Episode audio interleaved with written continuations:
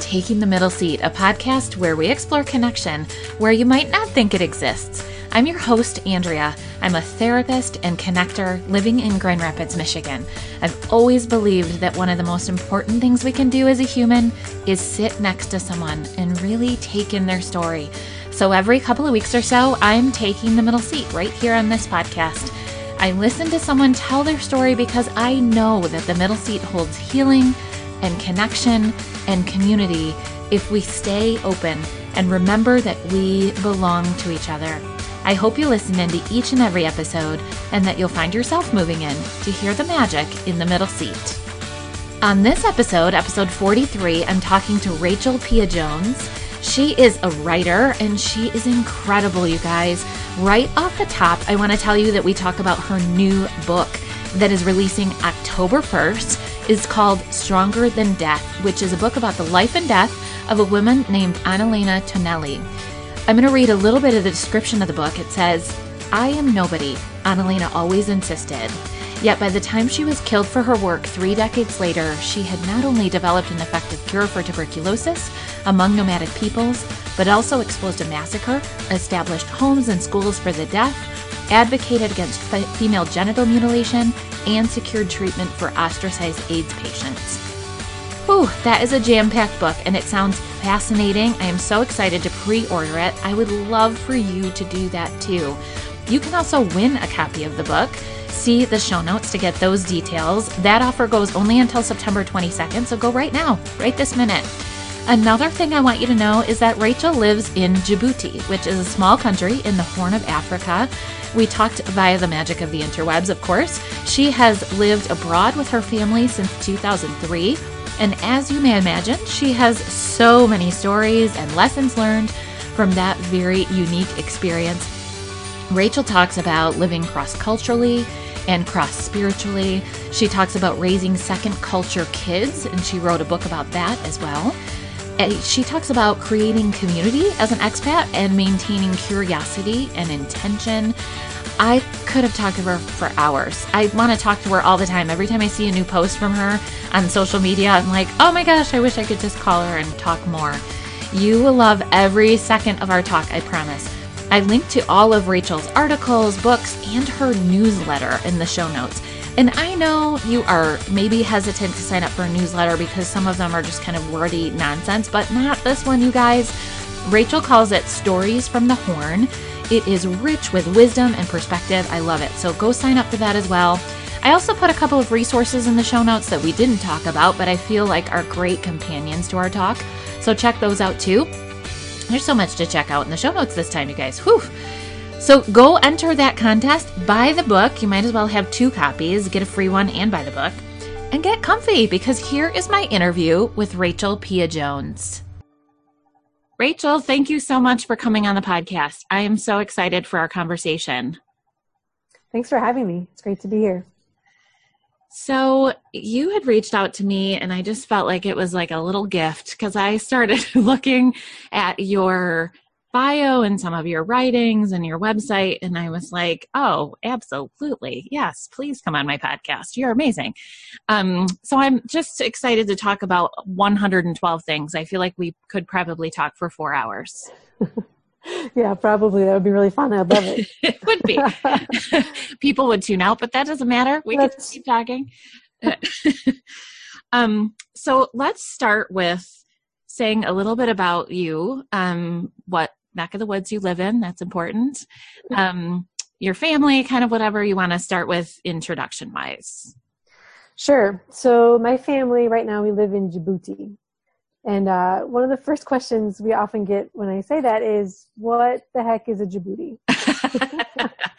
yeah, I have to admit, I had to Google, I had to look at the map, I had to absolutely find it. Mm-hmm. Yep, and people can't usually spell it because it starts with a D, but you pronounce it with a J sound, so it's confusing. Yes. Um, so Djibouti is a country, and the city, the capital city, is Djibouti. So we live in Djibouti, Djibouti, which is awesome. Got it. And um, it's a small country in the Horn of Africa, bordered by Somalia, Ethiopia, Eritrea, and then it kind of opens up onto the Red Sea. And so we're right across the water from Yemen. Um, and we have been here since 2004. In 2003, we first moved to the Horn of Africa to Somalia. Um, and originally, I'm from Minnesota. So that's kind of moving backwards in time, I guess. But okay. Uh, yeah, we have three kids, 18 um, year old twins that are now back in the United States at university. Oh. And a 13 year old daughter. And my husband, the reason we're here is because initially he was a professor both in Somalia and then here in Djibouti. And then now, for the last three years, we've run an international American school. Okay. Oh my goodness. So when back in I guess 2002, life before 2000 before your your move, were you thinking, gosh, you know what I'd like to do is go on an adventure and live in an African country or what how did this all start? Have you been an adventure seeking person? you know? Uh, you might think so, but I do not consider myself an adventure seeking person. I married an adventure seeking person. Got it. so uh, his name is Tom Jones, and he, we joke that we take the Jones part really seriously, as in Indiana Jones. Uh-huh. and um, all about exploring and seeing the world and having adventures. Um, to the point that actually on the flight, our first flight to Africa, when we were moving to Somalia, we had all our bags packed, and at the airport, I surprised him with a gift, and it was an Indiana Jones hat. Ah, I love it. Um, so yeah, in 2002, I did not think, boy, what I really would like to do is move to Somalia with two-year-old twins. yeah, um, I can imagine. That sounds terrifying. Yeah, but I did think that I wanted to, um, I wanted to be involved cross-culturally. I wanted to experience what it would be like to live in a place where um, I just was challenged and pushed beyond my comfort level, beyond my comfort zone. I spent my whole life in Minnesota. I grew up in the Baptist church in a Christian family. Mm-hmm. And so mm-hmm. I knew obviously living in Somalia, my neighbors would all be Muslim. And um, I just was really curious. Uh, I wanted to know what life would be like someplace else. And then we wanted to be of service someplace. We mm-hmm. felt like we had been given so much in terms of education and um, just coming from middle class families, we really wanted to be useful in the world. And so in 2002, we were living in um, these high rise apartments in Minneapolis that were full of Somali refugees. Hmm. And we started to hear about the northern region of Somalia, which was peaceful. And it was kind of a breakaway republic. It's officially still Somalia, but they have maintained peace for a long time on their own. And um, through connections, through some Somali friends, my husband was offered a job teaching at the university up here in the north, where it was peaceful. So we, it's not like we were moving into, you know, anarchy and the civil war in the south. Mm-hmm. And because we've been invited by the local community um, to meet a need that they really felt like at that time only um, an American educated native English speaker could meet mm-hmm. we felt like this is something that we could do and feel really good about. And uh, eventually, after all these years in the Horn of Africa, um, the English departments in which my husband has worked have become developed enough that local people have been able to take over the position that he used to fill, which is perfect. That's what we wanted. Yeah. Um, he developed the some classes and some trainings and all these things, and then yeah. So that's kind of a. I think I'm yeah.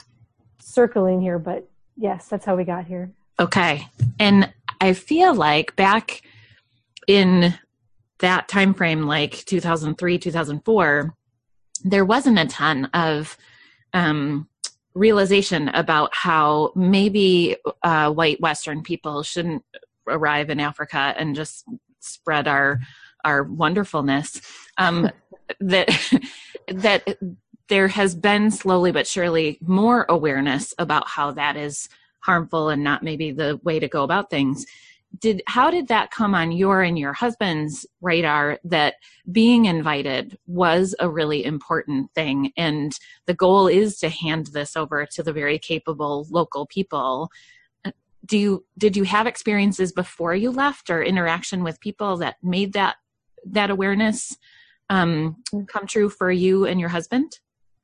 That is a really good question because yeah, you're right. Like now it's so much a part of how we talk in the conversation about development and aid. But yeah, at the time it wasn't very common. Um, we did have in our minds kind of a phrase of wanting to work ourselves out of a job. Uh-huh.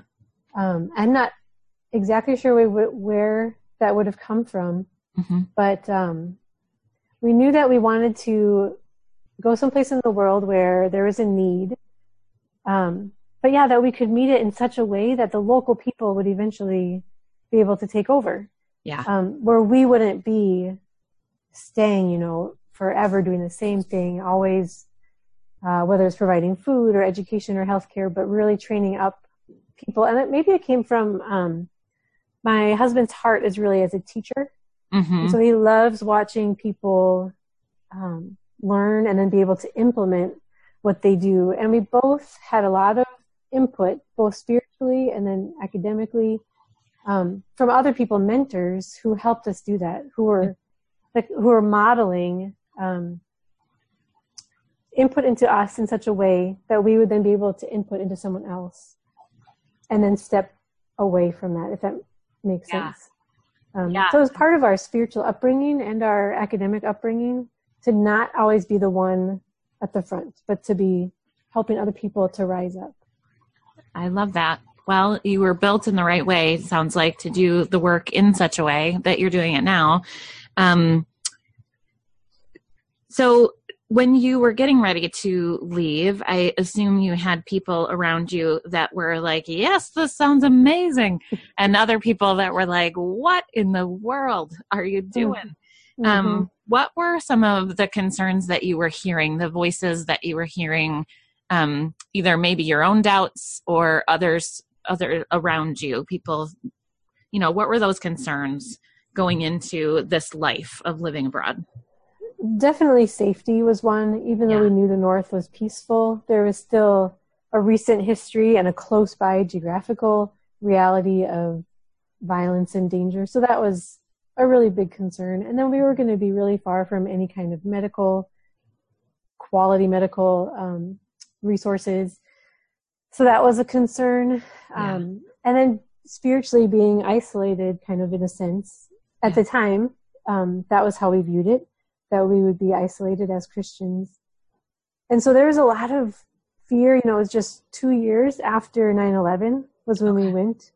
And yeah. so there was still a lot of talk at that time about, um, you know, the danger of Islam or uh, the call to prayer might be, which is the Muslims pray five times a day. So the call to prayer comes from mosques all over the cities, um, and it's calling them to pray. And so some Christians would say that was a call to something dangerous or or evil in some way. And and now I look back and I think, wow, that's that's just so not what we've experienced. But that was a fear that we would be putting ourselves kind of in a spiritually risky situation. Yeah. And now I think I'm not isolated at all. Yeah. I live in a place where faith is very much a part of people's lives in a way even different than in the US. Um, my friends here pray five times a day because they respond to that prayer. And it's a, a beautiful call and a beautiful reminder five times to think about God and to turn your heart towards uh, eternal reality. So I look back at those kinds of fears and they they seem almost laughable, and yet they're very real. I think they're even still prevalent in the U.S. and in other um, other places. Kind of a fear because it's unknown. Islam is unknown for a lot of people. Yeah. And now it's my it's my the air I breathe. It's the world. It's Ramadan right now. It's the fasting month of Ramadan, and so it's uh, very much a part of our daily life and not something to be afraid of. Yeah, I mean, isn't it wonderful when we get close enough to another person or another culture that those fears just fall away. I just this is absolutely you're singing my song. I love this so much. Um so you talk a lot about living um in your work, living cross culturally, living cross spiritually and I how what are some of those kind of major lessons? I mean, there's probably hundreds of lessons that you've learned living in this way for so long, but what are some of the maybe the favorite things to tell people about that don't live um, cross culturally or cross spiritual? Although I would, I guess, I would argue that we all do. We just have to be more aware mm-hmm. about it. Um, mm-hmm. What are some of the favorite things that you've learned about yourself or the way that you move throughout the world in in these past years? Hmm. I think one thing that's been interesting is that idea of something that we don't know. Our first inclination or response to it would be fear. Yeah. Either fear or a negative response. Like if someone, if we're in a place where we don't speak the language and we hear someone talking about us, our natural assumption is often that they're speaking negatively about us, yes. insulting us or threatening us. Often they're not even talking about us. You know um, but i think our i've learned that my mindset initially is to go to that place of negativity and fear in my assumptions about the other person. And and then just learning that that's not true. Um, people are maybe they are looking at us uh, maybe they're curious maybe they're interested maybe they're trying to open up some kind of conversation so that one of the clearest ways I experienced that was on the in my early days in Somalia. I was walking to the market with my housekeeper who spoke a little English. So before I learned Somali, she and I could communicate a little bit. And I felt these stones hit the back of my legs. Mm-hmm. And I said, "Someone's throwing rocks at me." And so we turned around and looked behind us, and there was these kids in the doorway of a house behind, and they were just waving and waving, trying to say hello to the foreigner. They'd never seen, you know, a uh-uh. foreigner before in this little village. And so initially what I would have interpreted as I'm getting stoned here. yes. These people don't want me was actually little kids just trying to say hello. Um, so that's been a huge lesson is just to really question my initial assumptions when they're negative and to assume the best of the other person. Yes. I love that. That's um, assume good intentions. I love that. Mm-hmm. Mm-hmm. Um, what is community like in Djibouti or in your particular, you know, smaller area of Djibouti? Do you have primarily, you know, American expat type of community, or what is that like in your daily life? How do you form community? it has really ebbed and flowed over the years depending on where we've lived and then specifically what work I've done. So currently, because we're working at this international school that we founded, a lot of my community is with other expat families, whether mm-hmm. they're American or French or Korean or um, Bolivian, just a variety of people, the parents at our school, because my role at the school is to do a lot of the um, social planning and the liaison between the teachers and the parents.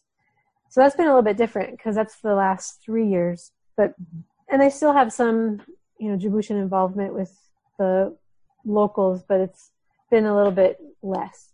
Um, in the past, I, I had helped to start a girls' running club and so I spent a lot of time with those girls and the coaches who are Djiboutian, and I still help out there. Uh-huh. Um, and I've taught English with a local women's um, development organization, which was really fun. Mm-hmm. And so it's just really depended. Um, and our community is formed like a, you know, I, I can't speak to what it's like in the US because we've been away for so long. Yeah. But here, the pace of life is slower. Yeah. And we're really able to do a lot of face to face connecting with people. It's a small town. And so you run into people that you know. I've shopped at the same stores for 15 years. And so I know the cashiers and I know the gas station attendants. And so community is just kind of formed by living our life. Yeah. Um, you know, I go for a lot of walks with other expats or local women. Um, so I really love that about being here and that our community is very much physical and present. Yeah. Yeah, because people probably aren't staring at their phone every second. no. no. um, do you get to the United States very often? Yeah, we usually get there once a year in the summertime. And does it feel what does it feel like to come back to the United States? It can feel sometimes like coming home in some ways for my husband and I. We Yeah. both are from Minnesota. To our kids, though, Africa is home. Yeah. This is where they've spent their whole life. Um, but all it, it feels often initially super overwhelming. There's so much input. Even when you land at the airport, there's just shopping and buying and food and and we understand all the language that's happening. So you you're taking in a lot more than you know if you if we land, for example, at a layover in the Turkish airport and we don't understand, your mind can just block that out. But Yeah. when all of a sudden it's in English, it just kind of comes at us, and we often spend the first couple of days in kind of a hazy fog, trying to figure out, get our feet back on the ground. And one thing that amazes me, if we are there for more than a month, just how quickly we get sucked into consumerism. Yes. And I just feel this pressure to buy stuff and to go shopping, and and then I feel like, what did I? I don't need to go shopping. I don't need this stuff. You know, I haven't been shopping for a whole year. What do I need to go now for? But that is something that really hits us hard when we get back. Um, and for my kids too, now they're trying to figure out uh, how to navigate that because it's such a part of American culture. Yeah, isn't it interesting? I mean, someone like you that's so conscious of being intentional and that kind of stuff, it can just seep in without us wanting it to necessarily or um gosh that's so interesting that you're like well i'm in and while i'm in the united states i should probably pick up these 12 things that are Right, right. me. yes oh how interesting how are your um college age kids finding university since they that's you know being in the united states is not home for them are they like this is amazing or this is just another new thing or what how do they navigate that I think it's a little of both and also hard sometimes. So they've been, they've both mentioned that the US feels very political. Yeah. Everything feels political from what you eat to what you wear to, you know, whether or not you go to church, everything almost feels political. And that's overwhelming for them because they've heard all the things happening, you know, with social media. They haven't been totally isolated, but they haven't been in it or experiencing it. yeah So that's been something that's a little bit hard for them to figure out. And then they feel like um, they feel like they're foreign students or you know exchange students. yeah They look Minnesotan. So our daughter's in Minnesota, our son's in Wisconsin, and they physically blend in, but their mindset and their um, even some of their values and their perspectives are very Yeah. foreign. And so they've both actually been drawn to the international student groups. Um, our son joined the African student group, uh-huh which he just loved being a part of, and our daughter has already decided to study abroad. yeah so- she's ready yeah. yes um have they or even you found a disconnect so i assume you identify as christian um, Mhm. and you can correct me if that's not true. Um, and maybe they do too. Have you found a disconnect with American Christians, or do you? Where do you find your community within that kind of faith perspective? Because Mhm. it feels like from your writing and um, you know the little I know about you that there it there may be some disconnect with um, a larger Christian community in at least the United States. hmm Yeah, we do identify as Christian. Um, I feel like one of the major disconnects. Um, I was having breakfast last last time I was in the U.S. with some women from a church there, Mhm. and I said something positive about Islam, and they all just kind of looked at me like, "What? How can Yeah. you say something positive about Islam?" And I just, I hadn't even remembered, I guess, that they would not have that perspective, um, that they wouldn't recognize the call to prayer as something beautiful. Mostly because they haven't experienced it and haven't had to think about it. It's not that they are intentionally being, uh, you know, mean or misunderstanding. They just haven't had to think about it like I've had to. yeah. And so, um, definitely when it comes to relating with people of different religions, and then I get sometimes get frustrated with a lack of openness um, and a real kind of boundary system. where even we are the ones deciding who's in and who's out. Yeah. Um, and then similarly with issues of wealth and poverty, um, I think sometimes there's a disconnect with the American church um, and recognizing consumerism as an Yeah. issue or greed as an idol, um, and the idea of safety and kind of that physical safety sense, and just building our little castles that feel comfortable, um, whether it's with things or with, like I said, physical safety, and not recognizing those as significant issues that that need to be examined and torn down. Um, and then I would, our experience of race here in the church is has been very different. My church in the United States is very white, Yeah. and so when we go back, we really notice that. Mm-hmm. Um, we do go to a Protestant church here. There's two official churches. One is Catholic and one is Protestant, and mostly it's foreigners who attend them. Mm-hmm. And our pastor is from Senegal. Um, the man who leads music is from Congo. The woman in charge of the um, church board is from Madagascar. We're the Hmm. only American family, white family that go there, and it's so it's a very different experience of race. And I'm so thankful Yeah. um, not even just race, but different cultures. And um, it's not, yeah, it's from all over, mostly all over Africa, but other places as well, just coming together and everyone's bringing what they have to offer. Um, we have the best potlucks. Yeah. Oh my gosh. I cannot even imagine. Whew. That's amazing. Yeah. So those things have been really interesting and have affected how both myself and then our kids think about faith. Um, Yeah. yeah. Yeah. Oh my gosh. What an incredible perspective to grow up with. They are Mhm. going to do amazing things in the world. I love this. Um, if someone is kind of feeling that pull to, like it sounds like your husband did, to kind of Mhm. go do something, um, make a difference somewhere, help somebody out in the world, what do you think they should, oh, think about, um, look at? What should they consider before they step out into that purpose? I think one common thing people often say is if you want to be of use internationally, you should Yeah. look into how you can be useful locally. Uh huh.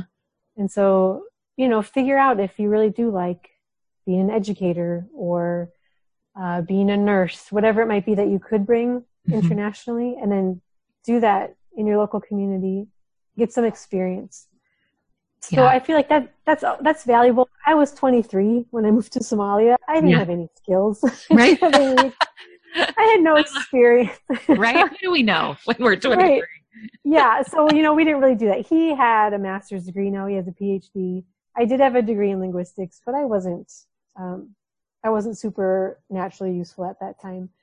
But, um, I, I would say that I'm so thankful that my husband has had these skills. Like so many young people want to come abroad and do something and they just don't have any skills yet. Um, I was parenting. That was my main role. So I was doing what I was supposed to do with the twins who were Yeah. two and he was teaching, which he had been trained to do. And so I would really encourage people to get a useful skill Mhm. that the person you're hoping to help needs. Mm-hmm. Yeah, and then make sure they actually need you or you are Yes. fulfilling a need, right? yes, absolutely, absolutely. When so my husband taught at the university here until I think it was 2013 or 14, um, and when it became very clear that the university didn't need him anymore, he stepped out. hmm And so have the skills, but then be, have also the humility to know, hey, I, I'm this isn't my country, this isn't my place. I am willing to step down. Yes. Yeah. The amount of humility, I think that's going to be good to pack in your bag anywhere you're going. Some humility. Yes. um, so you have several books out in the world. Um, is that your favorite thing that you do, by the way, writing or, or maybe not? I can't help it. Yes. Oh, I love that. It's just in you. Yeah, even when I think, oh, I need to stop. This is so frustrating or disappointing or discouraging, uh-huh. and then the next thing I know, I'm writing about how disappointing it is. just, just keep writing. Yeah, I, I guess most writers would probably feel that way. The ones that are truly just kind of, I'm a writer, like you just mm-hmm. identify as that. It just keeps coming. Yeah. Um, so you have some books out that I was, and maybe you have more than the ones I could find. But Welcome to Djibouti, that that's kind of like a just a guide for people mm-hmm. that are traveling or living in Djibouti. Is that right? Yep, exactly. And it is is it truly the hottest country on earth? That's what I keep hearing. I yes? don't yeah, I don't think we have the highest record temperature ever, but I think on a consistent basis it's well, it's up there in the hottest of just like day to day. Wow. Yeah. And very briefly, I'm just super interested because my husband like loves hot, hot weather. and so we live in Michigan, and um, that's a that's a problem. That's a dissonance for him um, because it's always freezing, and we're we're trying really hard to have spring and going into summer here, and it's just not happening for him, and he's very sad about that. Um, so he would probably dream of being in Djibouti at least for a few days to just soak yeah. up the heat. But what are the what things? How does that affect life day to day there? Uh, it just means we use the air conditioner a lot. yes, got it. Yeah. Which is very expensive. And so we only use one at a time. Yeah. And so, you know, even at night for a long time, we would just shove everyone in one room or, uh, yeah, so that's, that's a big factor. I'm a runner. And so the heat is the biggest time I feel it is when I'm running. It's just so hard. Yes. And do you yeah. have to run like early, early morning or late at night? You know, even when I do at this time of year, so through, let's see, November through mid April, it's pretty comfortable. It's mm-hmm. like high of 85. It, it feels pretty good. Um, but from May until September, like today it's over 100 and the heat index is about 115. Oof. Yes. And it will stay that way from all, all day, 24 hours a day, like until the, it, there's really no relief. It might go uh-huh. down. The heat index might go down to maybe 100 at night but even if I run at 5 a.m. or at 8 p.m., it's still going to feel like 100. You know, it's, and then by August, the temperature goes up to 120 straight up temperature. Oh my um, gosh. And there's just not a lot of relief. So, uh, yeah, it's, it's pretty hot. We've had, um, I had some lollipops in the bottom of my purse one day and they just, I stuck my hand in there and they were melted. oh, oh, it's the worst. Yes. Yeah yeah so yeah you just adjust and, right um, and then another book I found that you wrote, or at least compiled, edited, Finding Home, about raising kids in like an expat situation. Is that? Mm-hmm. Yes. Yeah, raising third culture kids. Yeah. Yes, yes, yes. Um, but I want to get to the book that you are um, debuting sometime in the future. Talk about what you're working on, what you're excited about with this next book. Sure. This book is coming out in October 2019. Okay. Um, it's called Stronger Than Death How Annalena Tonelli Defied Terror and Tuberculosis in the Horn of Africa. And um, so it's a biography of a woman who, she's an Italian woman. She was an Italian woman known kind of as the Mother Teresa of Somalia. Okay. And I have been working on this book for a long time. Mm-hmm. uh, probably since about 2012 when a friend of mine who also lived in Somalia with us, his name is Matt Erickson, um, and he's a researcher extraordinaire, videographer, and he had done a short documentary for the UNHCR about this woman's life. And through his research, he just felt like, well, there's so much more here that we need to know about and encouraged me to start digging. And once I started digging, I just fell down the tunnel of her life. Um, she had lived in the same village that we were in in Somalia in 2003. Okay. And so she had spent up to that point 30 years in Africa working among Somali nomads who had tuberculosis and she developed what is now used as the global treatment for TB. Um, but the reason actually that we left Somalia and ended up now in Djibouti was because she was assassinated in uh-huh. October of 2003. Um, so her murder, and then a, actually another couple, um, a British couple, was murdered a few days later, uh, ten days later, um, caused our family to flee. We had 30 minutes, pack a bag, run, basically run for your life, and never went back. Oh my! Um, and so when you know when I just at that time, life was such a tornado of oh my goodness, what just happened to our home and our work, and I have these toddler twins, and I don't know what's going on. Um, I just didn't have a lot of time to think about who this woman was. Yeah, I was curious about her, but didn't have access to information. So then, yeah, 10 years later, as we started to learn all these incredible things she had done, why for so long Somalis loved her, and still most Somalis do love her, but somebody hated her. Yeah. Uh, enough, enough to kill her. And so I just kind of got so curious about what had helped her to stay here for so long. Yeah. Um, what had she been doing? You know, why was she working with tuberculosis? And then why in the end did her life end this way? And what did it kind of mean? And how did it intersect with what I was trying to do in the Horn of Africa? Um, so it's really a, a biography, but it's a story that's very close to my own heart and life.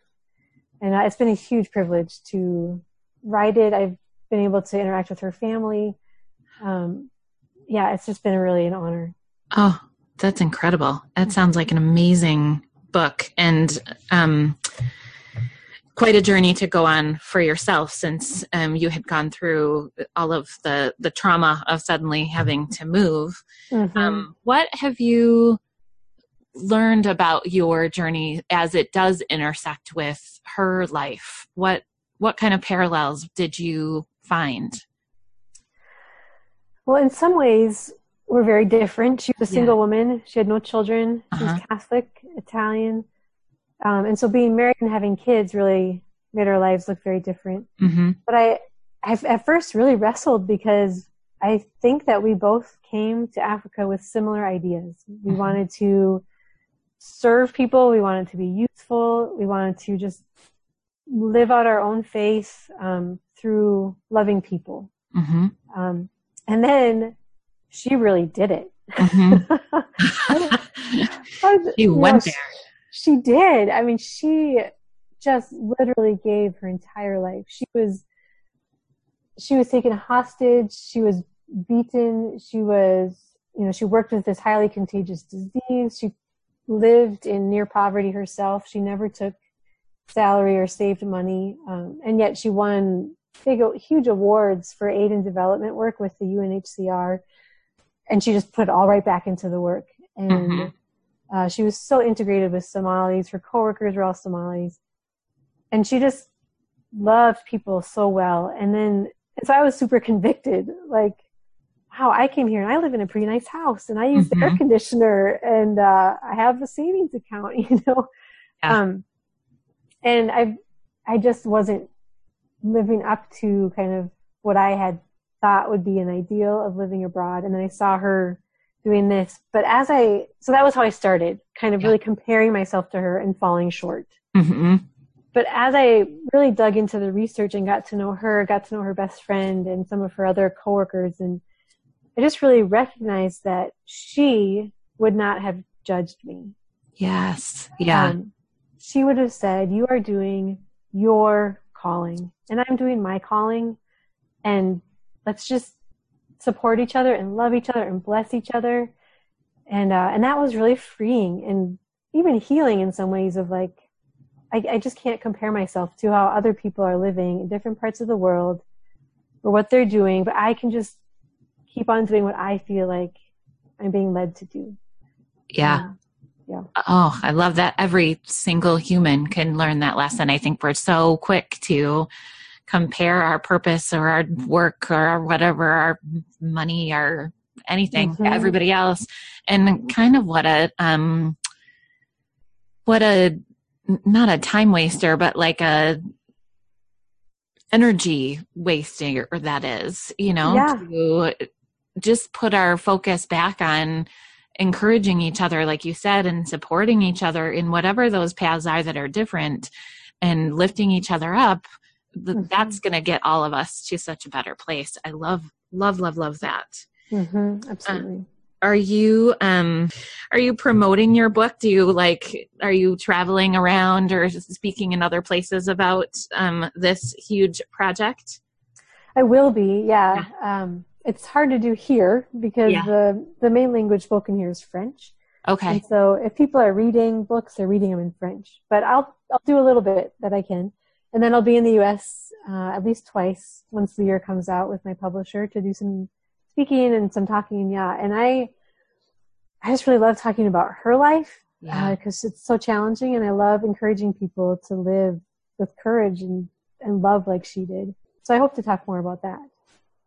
And I think people sometimes this might be a little bit of a tangent, but I think people hear the word courage um, as like like you know picking up and moving to Africa or some mm. giant step, and really you know, it's just choosing to talk to the person that you maybe have never talked to or feeling uncomfortable but going anyway to a gathering, a community gathering, something like that. You know, I love Absolutely. this idea that it's small things. Yeah, you know, we took I feel like we took one big courageous step in uh-huh. 2003 and we came to Africa. But ever since then, it's been small things. Yeah. Um, it's been sometimes it's really hard to just open the door and go outside. I don't want to. I sometimes feel my foreignness in a really scary way, yeah. even still after all these years. And so now I feel like my day to day is those is those small choices of, um, you know, talking to someone new, welcoming a new parent to school, trying a new, I don't know, activity or whatever it might be in town, going to the market alone. Um, yeah, it becomes small things. And sometimes we might be feeling like we're supposed to take a big leap. Yeah. But it doesn't have to be that. And you never know how those small things will snowball into something bigger. Like we initially moved into this high rise apartment in Minneapolis because it was cheap, mm-hmm. because it was close to the University of Minnesota where we were still students. Mm-hmm. That was not, it didn't feel like a brave choice. It felt like an obvious choice. Uh-huh. but that choice led to meeting Somali neighbors who lived in yeah. that building. And that led to, you know, the invitation of coming, like just, you don't know, um, if you do make that courageous choice to go to the event that you feel nervous about, um, you don't know where that will lead, you know, and every step might not feel like a huge step, but you look back and there's been some big movement. Yes. Yeah. How do you take care of yourself in these when you are kind of continually choosing the next thing that feels courageous or you're feeling kind of tired about like feeling your foreignness like you said or I would just imagine that there can be some fatigue there, some kind of emotional or maybe spiritual fatigue. How do you mm-hmm. fill yourself back up and get ready for that next thing, the next step? Yeah, there's absolutely fatigue. Yeah. Um, sometimes it feels much heavier than other times. Mm-hmm. Um, we take regular trips to the beach. Mm-hmm. We're super close to the ocean. Um, and so the snorkeling, the underwater snorkeling here is unreal. It's, it's so amazing. Ah. Um, it's untouched almost because it's such a small, isolated country. And so, um, it's just pristine. So that's something just being out in nature. Yeah um, spending time with my family. And sometimes it, it is just closing the door yeah. and honestly turning on the TV or yeah. reading a good book um, and just forgetting kind of what's outside. Yeah. And then there are those times of being in the United States or retreats. We just were at a retreat in Kenya where we were at a beautiful tea plantation. Um, and so again, just being in nature. Yeah and being, you know, with family in the United States and kind of getting filled up again is really important. Yeah. How is your is your youngest 13, did you say? Yes. Yes. How is your 13-year-old doing being the only kid with mom and dad? Actually, uh, she goes to a boarding school in ah, Kenya. Ah, yes, okay. Yeah, so that's another reason we were there in Kenya just recently was to see her. Got and it. then we went to this plantation, tea plantation. Um, so she's at a, it's an American boarding school there.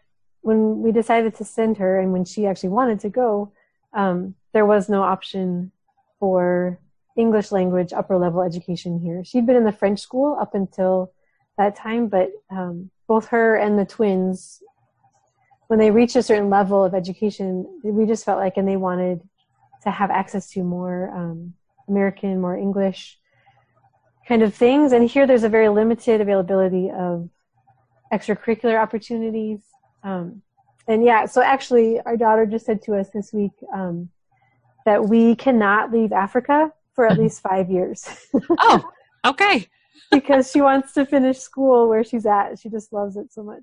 So, oh, that's got to make you feel really, really awesome as a parent that she yes. wants to stay where she is. Yes, because it's it's really hard for me, but knowing that it's what yeah. she loves and what's best for her, it that just has to help soothe the the loss that I feel of her being there.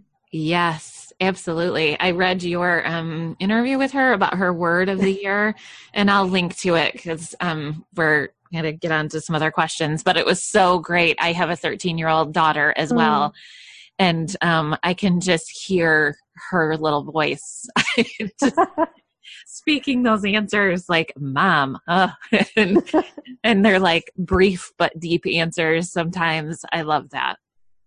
Yeah. Yeah.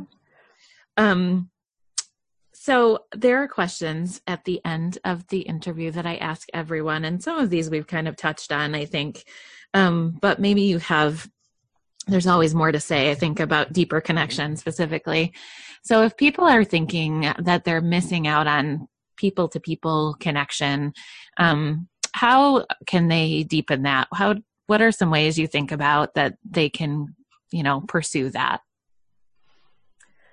Yeah, I think intentionality is yeah. huge, curiosity, and then taking action. Um, I feel like we've gotten so used to having text or social media kind of connection that we then don't actually make a phone call, like with yeah. our mouth, talking yes. into the phone. Yes. and so, I mean, that's minimum, you know, with someone who's maybe far away. But then make a phone call and invite someone out for coffee. Yeah. Invite them for a walk.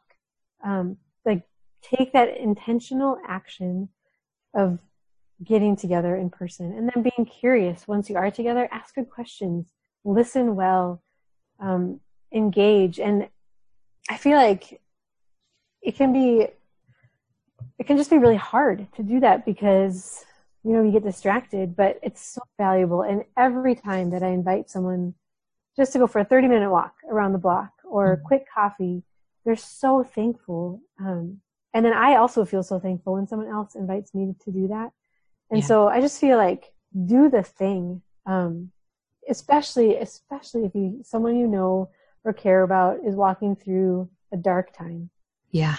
You know, go there. You might not even know them super well, but just go there. Bring cookies you buy from the store. If you have time, make fresh cookies, but you probably don't have time. So right. buy the cookies, bring them by, show your face, use your voice. Um, and then obviously when people aren't even in pain, but just to connect. Um, yeah, that physical presence is so powerful. And it's something I'm so thankful for that we have here. Yeah. Yes. I think it's huge. I've been recently, um, meeting with people that have reached out to me for various reasons and we'll just have the individual coffees. So often it's people that I don't know from a hole in the wall. We might have some acquaintances in common. Um, but we'll meet and you just inevitably you're like, oh my gosh, this is such an incredible person that's like living out in the world and I knew nothing about them. Mm-hmm. And it's, it just brightens your day. It surely brightens the other person's day. And I uh, agree. It's that mm-hmm. intentionality of sitting face to face with people there is there is magic to be had there. I love it. I love it love it love it. Um so if someone saw your list of titles or maybe kind of a bio of your backstory in your particular case what do you think are some assumptions that they might be getting wrong or what are they missing that is kind of between the lines of mom writer expat you know those mm-hmm. kinds of things. I feel like in your case, this could be a list a million miles long. yeah, yeah, absolutely. I mean, there's oh, there's so many things, um, but I think one thing people can miss when they look maybe at almost any expat myself specifically is loneliness.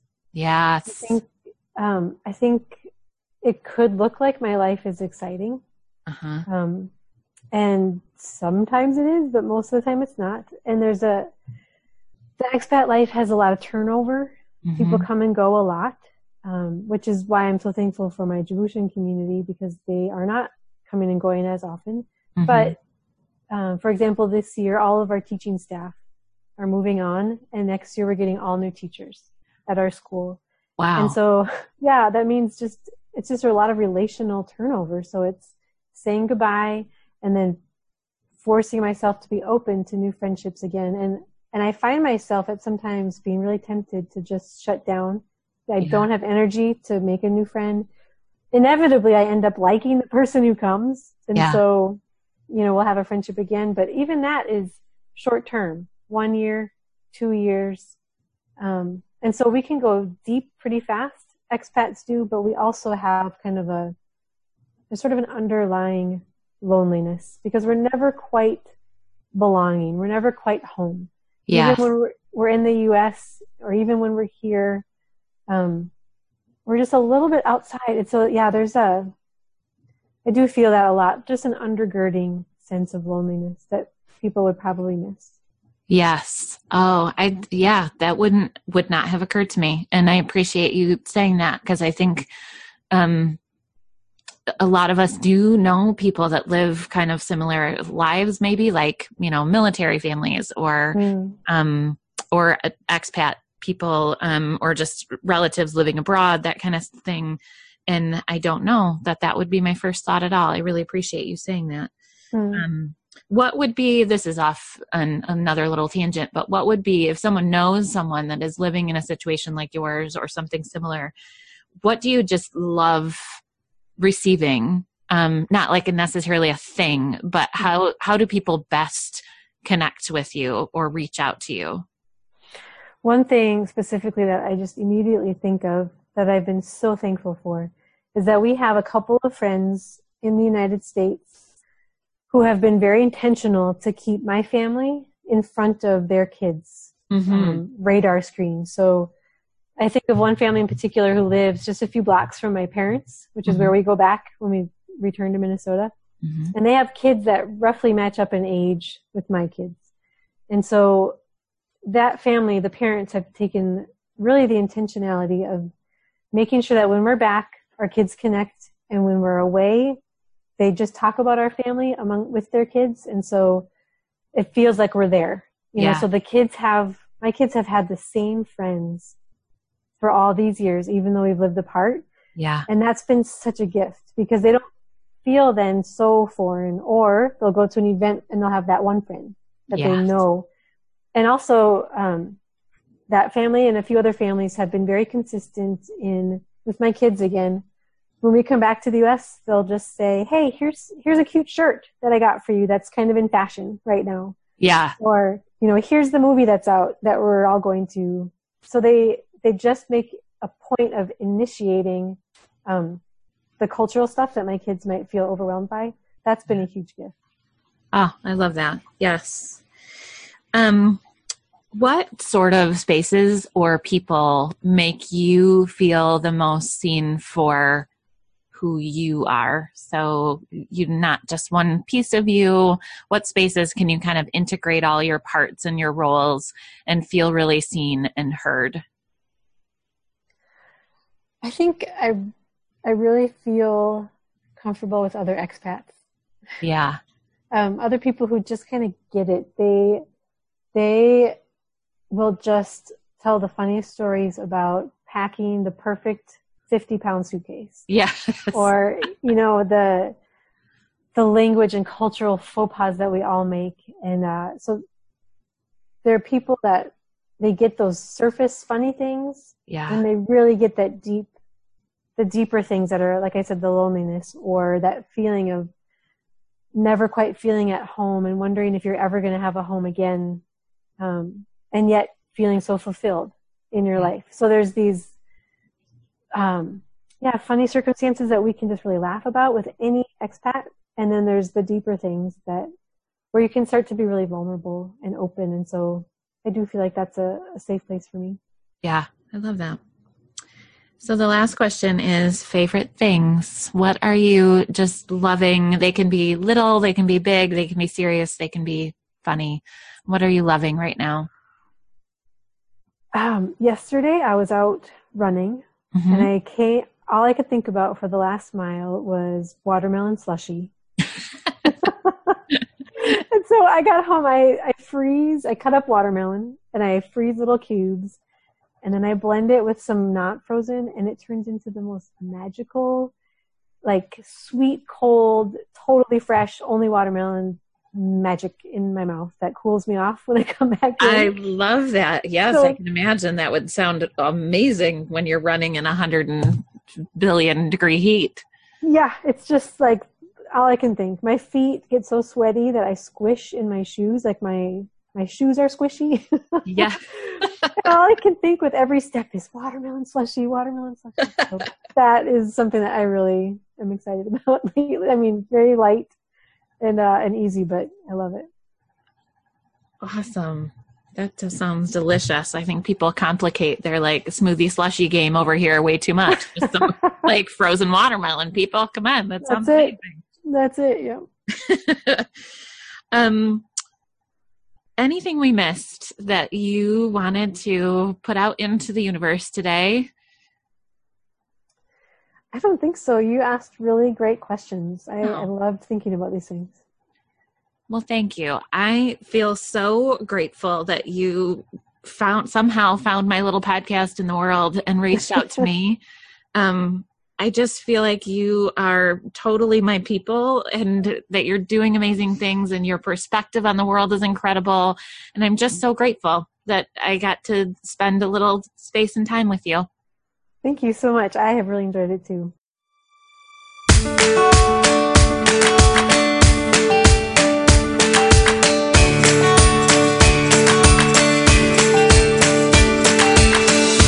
Wasn't that wonderful?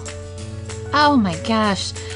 I'm going to tell you that since we recorded, which has been several months now, um, I, of course, have started following Rachel and all the social media things, and I just cherish her social media posts and her writing. And just today or yesterday, she posted yet another piece of wisdom and experience um, related to sexual harassment and assault.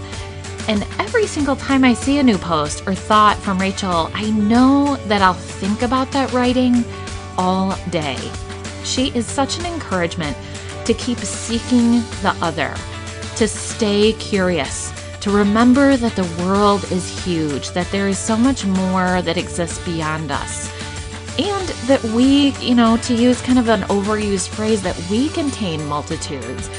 I think her perspective is so rich with nuance and complexity, partly because she has that gorgeous writer brain that thinks in nuance and complexity, but also because she's lived it. She's lived in and among and through so much. Also, since we recorded, Rachel has shared that her thyroid cancer has returned. So she sometimes speaks to living with cancer in her writings as well. So if that is your experience, that particular part of her writing may really resonate with you or someone you love. I know Rachel would love your prayers, and maybe even more than that, she would love for us to all be curious about each other, to care for each other well, and honor each other, as I know she encourages in all of her writing. So please go sign up for her newsletter, pre order her new book, Stronger Than Death, and keep taking the middle seat. I know you will find perspective shifts, connection, and compassion right there.